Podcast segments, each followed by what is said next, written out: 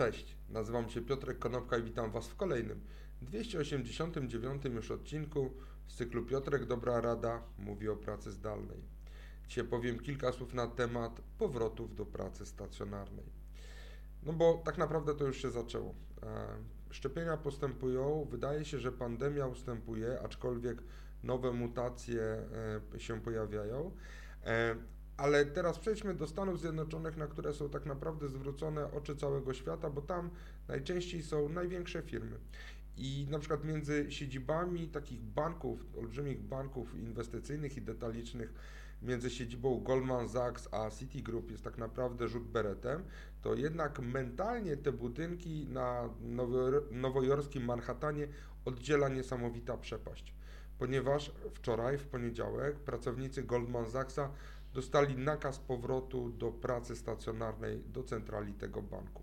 Natomiast pracownicy Citigroup na pewno nie wrócą jeszcze przynajmniej na razie do pracy stacjonarnej i jako ta data graniczna podawany jest lipiec tego roku, ale również od lipca będą mieli możliwość wyboru jednego z modeli pracy hybrydowej. Jak to będzie w praktyce wyglądało, tego jeszcze nie wiemy. Z kolei JP Morgan Chase, kolejny bank inwestycyjny, również powoli zaczyna zapełniać swoje biura, ale y, również to w pełni nastąpi dopiero w lipcu. Jednakże w lipcu będzie też wprowadzony taki limit zajętości powierzchni biurowej do 50%.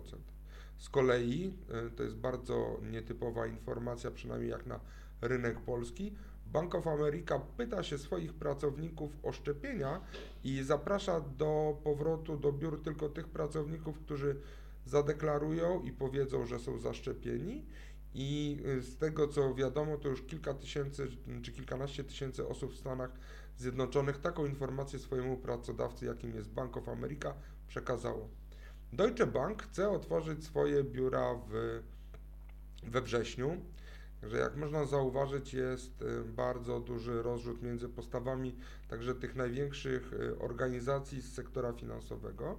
Żebyście jeszcze mieli y, pewien rodzaj porównania dla pokazania skali, w Nowym Jorku 46% populacji jest całkowicie zaszczepione.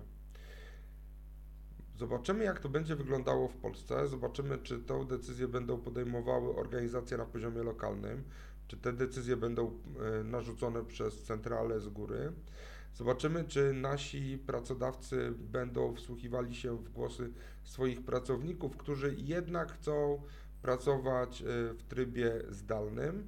Zobaczymy, co nam przyszłość przyniesie. Dzięki serdeczne, do usłyszenia i zobaczenia jutro. Na razie.